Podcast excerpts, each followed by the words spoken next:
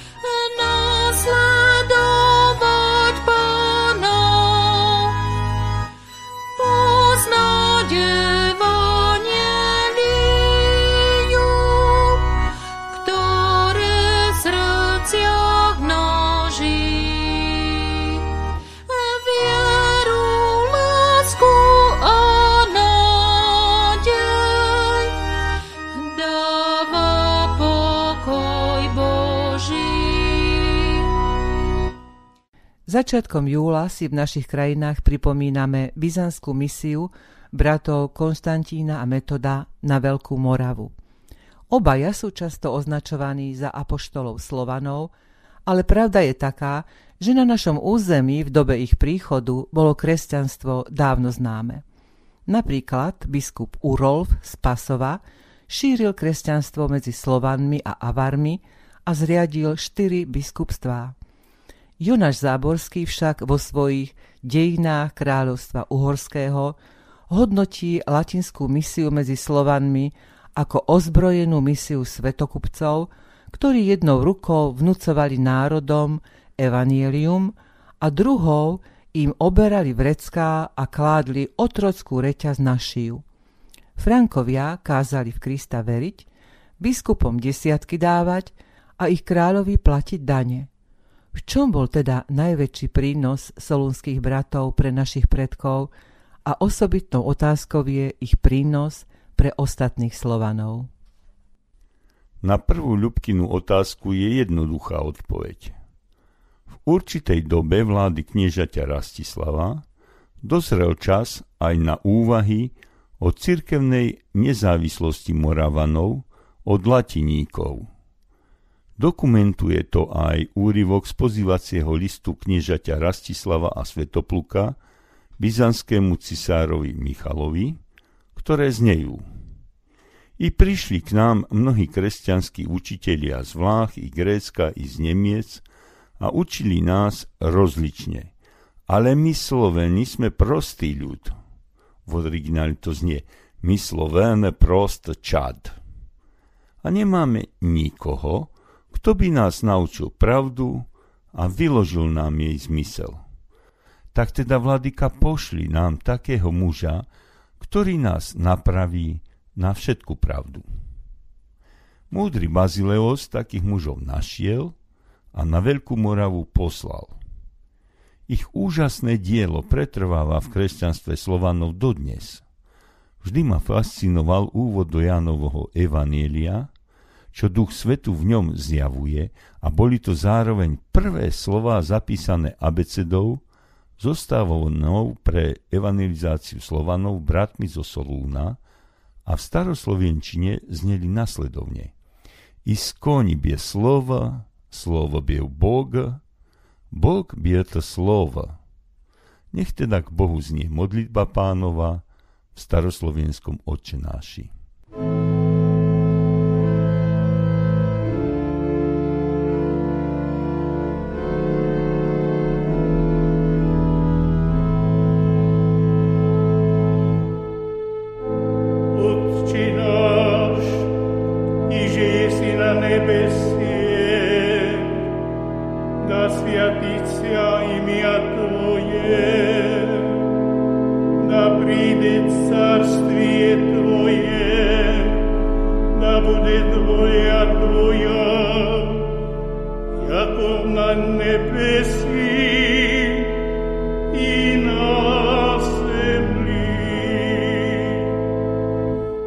Im naš nas ušmi, daš nas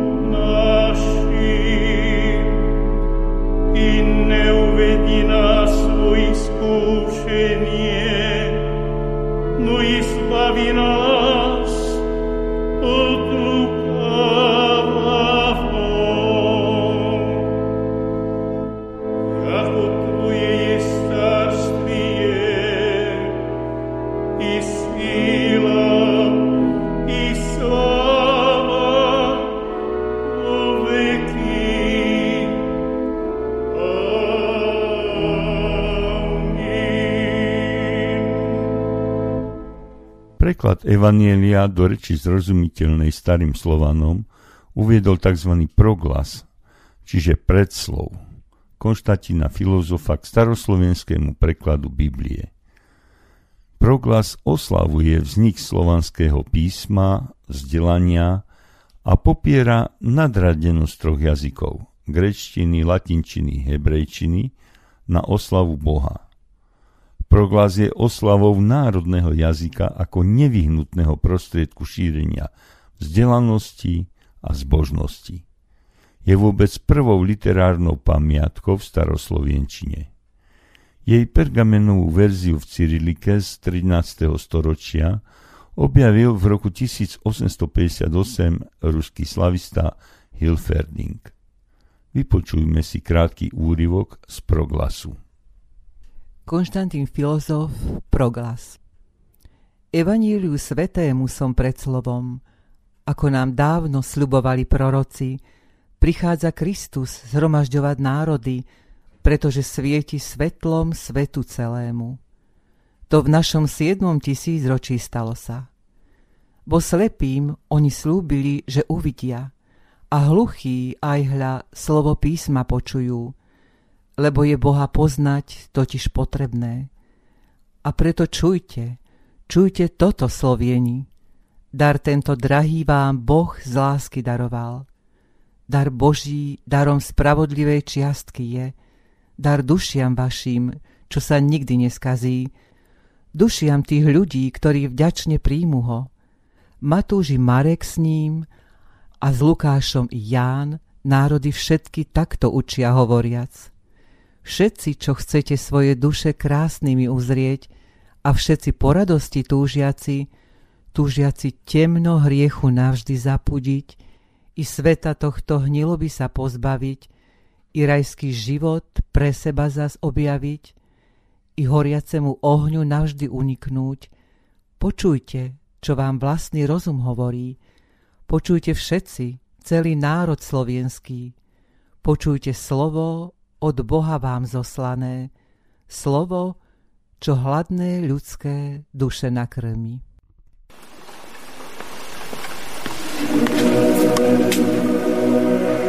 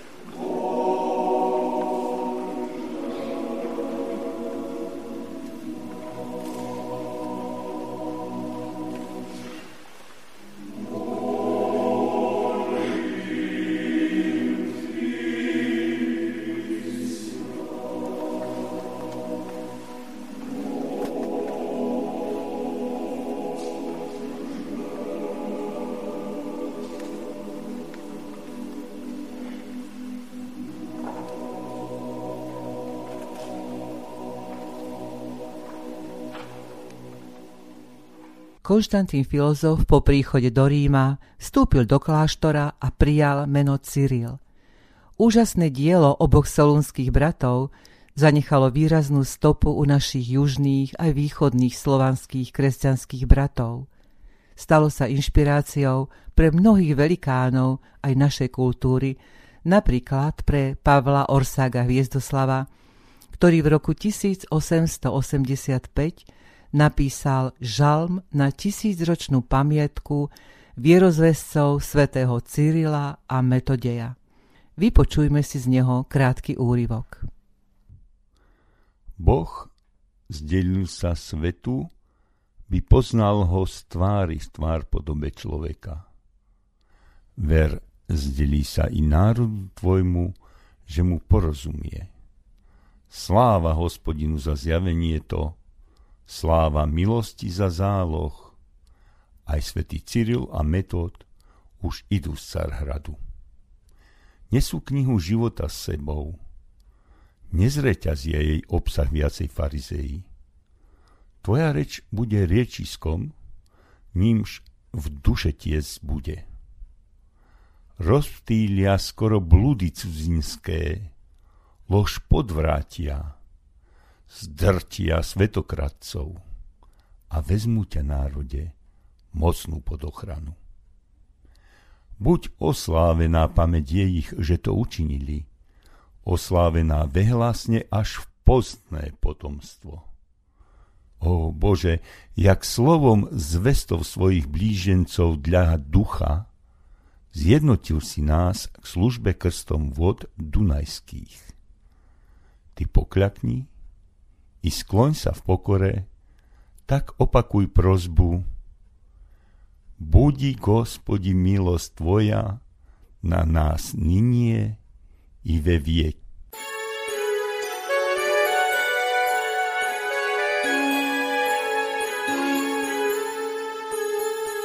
Благое славить Господа и петь имени Твоему Всевышний, возвещать утром милость Твою и истину Твою в ночи.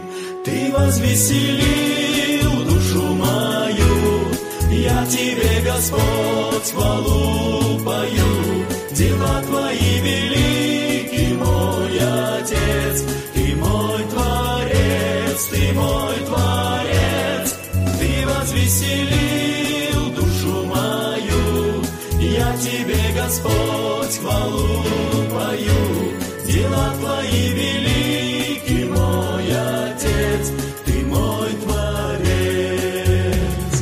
Господи, Ты защита моя, Ты мой Бог, Ты твердыня жизни, над землей высоко небеса, и слава Твоя по всей земле.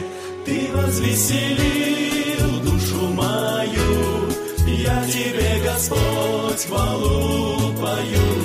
Дела Твои велики,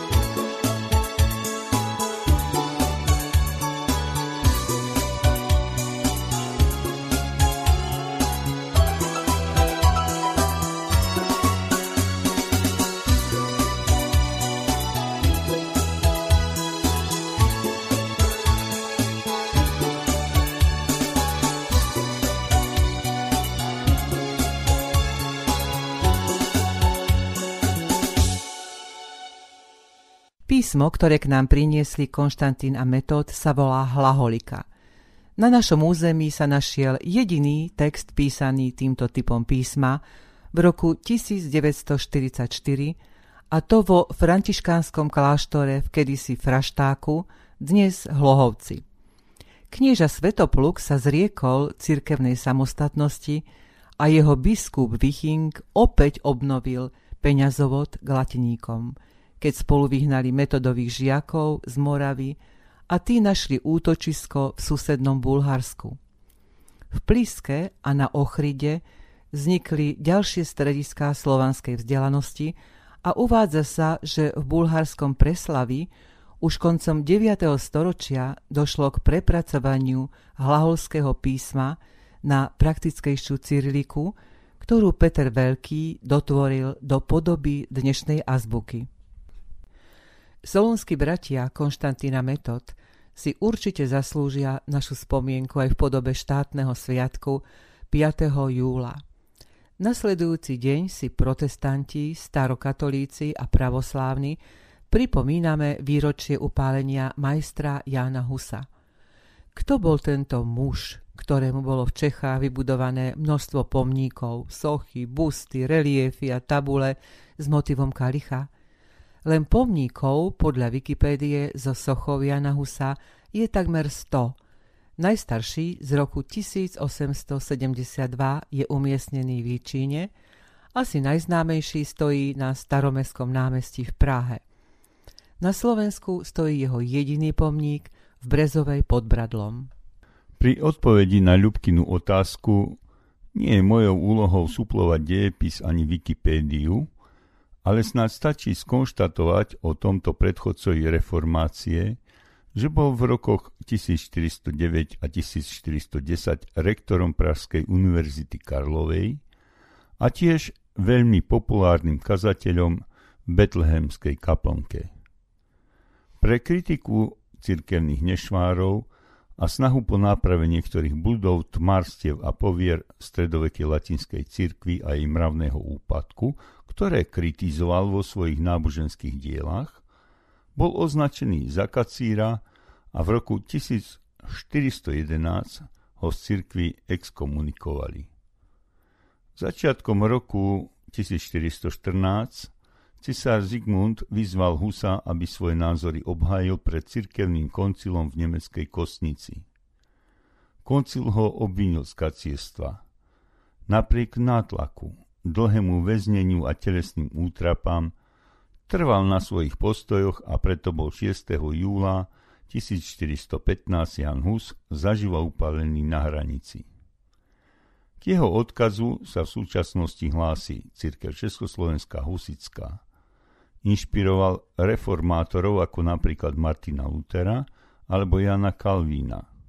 Je považovaný za jedného z predchodcov protestantskej reformácie. Hlavou cirkvy podľa neho nie je pápež, ale Kristus. Ak pápež koná v rozpore s Božím slovom, potom nemá právo nazývať sa zástupcom Kristovým a veriaci nie sú povinní ho uznávať. Každý kresťan má právo kontroly náboženského učenia. Meradlom pravosti učenia je Biblia. Keď bol Jan Hus priviazaný ku hranici, prišiel k nemu Zigmundov maršál a ponúkol mu záchranu života, ak odvolá svoje učenie. Hus odmietol týmito slovami. Boh mi je svetkom, že to, čo sa mi falošne pripisuje a skrze falošných svetkov vyčíta, som ani neučil, ani nekázal, ale hlavným úmyslom mojich kázní alebo iných mojich skutkov alebo písma bolo, aby som mohol odvrátiť ľudí od hriechu. V tej pravde Evanielia, ktorú som učil, písal a kázal, zo slov a výkladov svetých doktorov, dnes chcem veselo zomrieť. Janovi Husovi sa pripisuje aj nasledovný citát. Preto, verný kresťan, hľadaj pravdu, počúvaj pravdu, Uč sa pravde, miluj pravdu, hovor pravdu, drž sa pravdy, bráň pravdu až do smrti.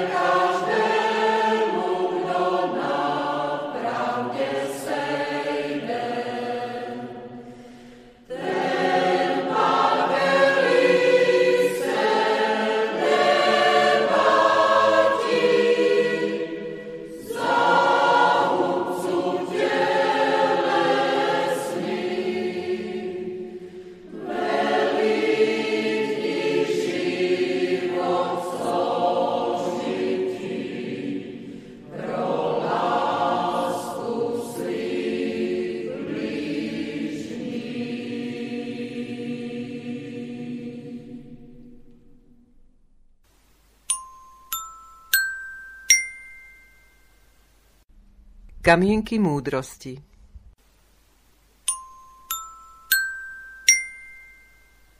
Najväčším šťastím pre národ je, keď kráľ alebo vláda sú ľudia ušlachtilí a dajú sa viesť Bohom.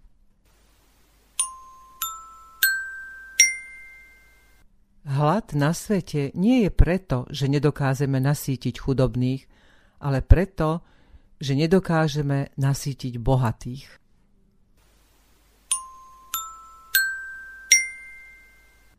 Silný človek je taký, ktorý dokáže postaviť pevné základy stehál, ktoré po ňom ostatní hádžu.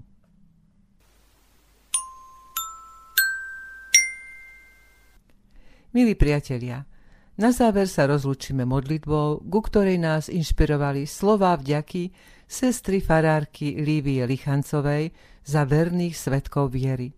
Záverečná pieseň od našich milých priateľov z Ostrej Lúky nech poteší srdcia všetkých vás.